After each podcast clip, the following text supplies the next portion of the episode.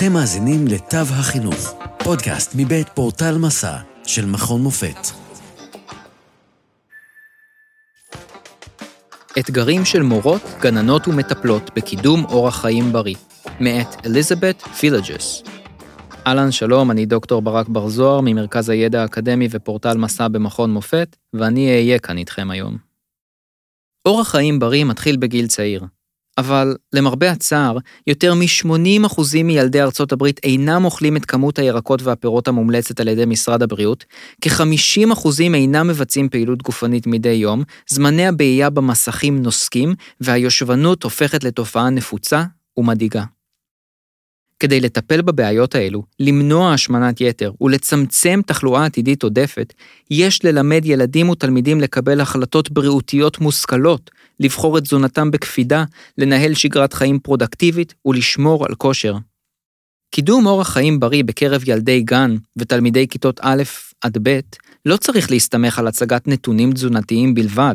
נהפוך הוא, יש לעורר את סקרנותם וללמד אותם על סגולות בריאותיות בצורות חדשניות ומאתגרות. אפשר למשל לשאול אותם, היכן וכיצד צומח וגדל האוכל? איך מבשלים אוכל בריא? באילו דרכים הגוף צורך ושורף אנרגיה? מהן ההשלכות של ישיבה ממושכת? מהי שינה איכותית? אילו תהליכים מתרחשים במהלך השינה, ולמה חשוב ללכת לישון באותה שעה מדי יום. מדוע כדאי לקיים אורח חיים בריא? מתוך מטרה לגלות את האתגרים המרכזיים ואת השיטות היעילות ביותר להוראת והנחלת אורח חיים בריא בגילאי 4 עד 8, רואיינו טלפונית 35 סייעות, גננות ומורות במערכת החינוך הציבורית במדינת אילינוי, ארצות הברית. הראיונות הללו חשפו אתגרים וקשיים מהותיים בקידום בריאות בגני הילדים ובבתי הספר היסודיים.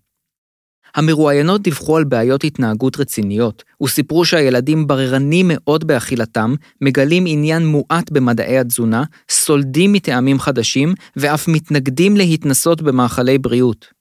בנוסף לכך, הקושי הטמון בניהול כיתה ובהשלטת סדר ומשמעת מקשה על סייעות, גננות ומורות לחרוג מתוכנית הלימודים וללמד נושאים תזונתיים. זאת ועוד, מן הממצאים עולה שבקרב ילדי משפחות ממעמד סוציו-אקונומי נמוך, יש פחות נכונות להיחשף למגוון של מטעמים.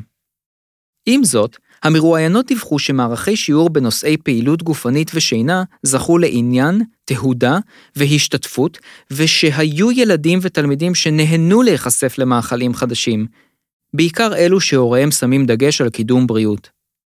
בנוסף, אורח חיים בריא של ילד תלוי במידה מכרעת בערכים ובהרגלים הבריאותיים והתזונתיים שהוריו מורישים לו. לכן, מערכי שיעור שחותרים לעודד מודעות וליצור שינוי מחייבים מעורבות ושיתופי פעולה מלאים מצד ההורים. אך למרבה הצער, מורות, גננות וסייעות מדווחות על אדישות מצד חלק מההורים. כמו כן, קידום אורח חיים בריא במוסד החינוכי מצריך להקדיש שעות ארוכות לתכנון מערכי שיעור, וגוזל נתח ניכר מן התקציב המוסדי. למשל, לצורך רכישת ספרים, חוברות, משחקים, חומרי גלם, מזון ועוד. לבסוף, חלק מהמרואיינים ומהמרואיינות התקשו לנהל את השיעור בשל מגוון הטעמים, העדפות, האלרגיות והרגישויות של הילדים או התלמידים. לסיום, הנה כמה המלצות לקידום אורח חיים בריא בגן או בבית הספר. הפיקו והפיצו איגרת מידע, ניוזלטר, שמציגה להורים מידע תזונתי ומאפשרת להם לקדם בבית אורח חיים בריא בתיאום עם המוסד החינוכי.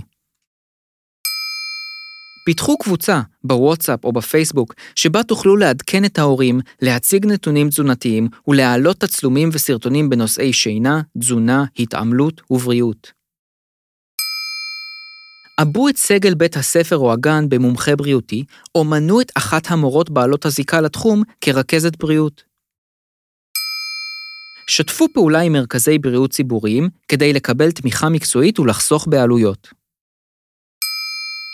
חשפו את הילדים והתלמידים למאכלים אותנטיים של מגוון עדות. בררו מראש אם יש לילדים אלרגיות או רגישויות למזונות מסוימים. לעוד מידע, היכנסו לאתר פורטל.מקאם.ac.il p-o-r-t-a-l נקודה m-a-c-a-m נקודה a-c.il עד כאן מהפעם. תודה שהאזנתם לתו החינוך, פודקאסט מבית פורטל מסע של מכון מופת. פרקים נוספים תוכלו למצוא בפורטל מסע, או באפליקציית הפודקאסט האהובה עליכם. אתם מוזמנים לשלוח לנו תגובות, רעיונות, לשתף עם אחרים ולעשות מנוי לפודקאסט תו החינוך. נשתמע בפרק הבא.